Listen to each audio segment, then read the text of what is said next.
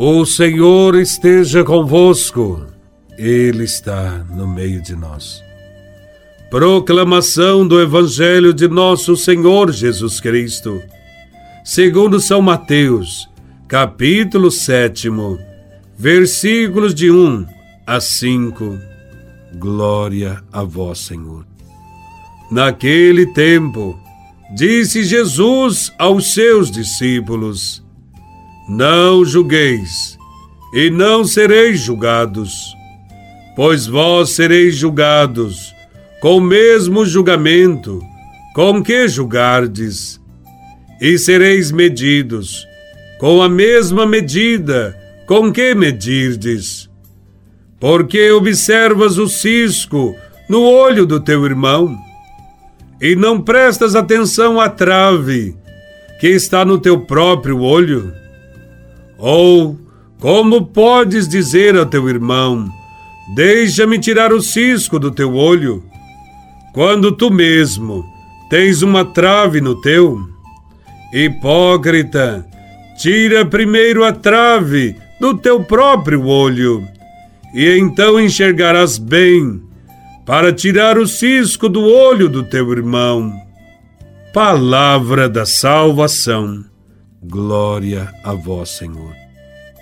Jesus nos adverte no Evangelho que seremos julgados com o mesmo julgamento com que julgarmos e seremos medidos com a mesma medida com que medirmos. Jesus nos diz: Não julgueis e não sereis julgados.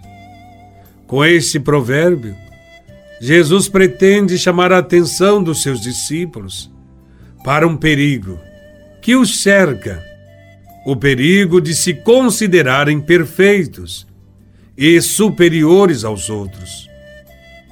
E por isso, se separarem dos outros, como faziam os fariseus.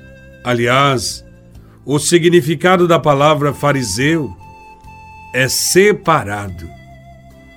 Quando Jesus diz para não julgar, o verbo aqui não é simplesmente emitir uma opinião, algo que dificilmente poderemos evitar, mas significa julgar duramente, ou seja, condenar severamente os outros. A exortação de Jesus é contra o julgamento arrogante e hipócrita que condena e despreza os demais. Quando Jesus convida a observar a trave que está no próprio olho e não ficar preocupado com o cisco que está no olho do irmão, faz lembrar. E lembra-nos aquela expressão popular: todo mundo tem telhado de vidro. Primeiro, a pessoa deve tirar a trave do próprio olho, para depois enxergar e tirar o cisco do olho do irmão. Ou seja, deve pôr em ordem a própria vida, para depois ajudar a outra pessoa a pôr em ordem a sua vida. O julgamento, de fato, pertence a Deus e não a nós porque só Deus conhece a fundo o coração do homem.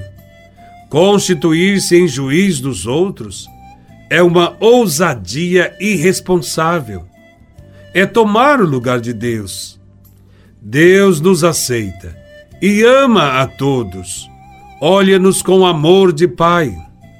Se anteriormente Jesus falou do perdão das ofensas e do amor aos inimigos, agora Ele está pedindo que o imitemos na Sua grande misericórdia e não julguemos os outros.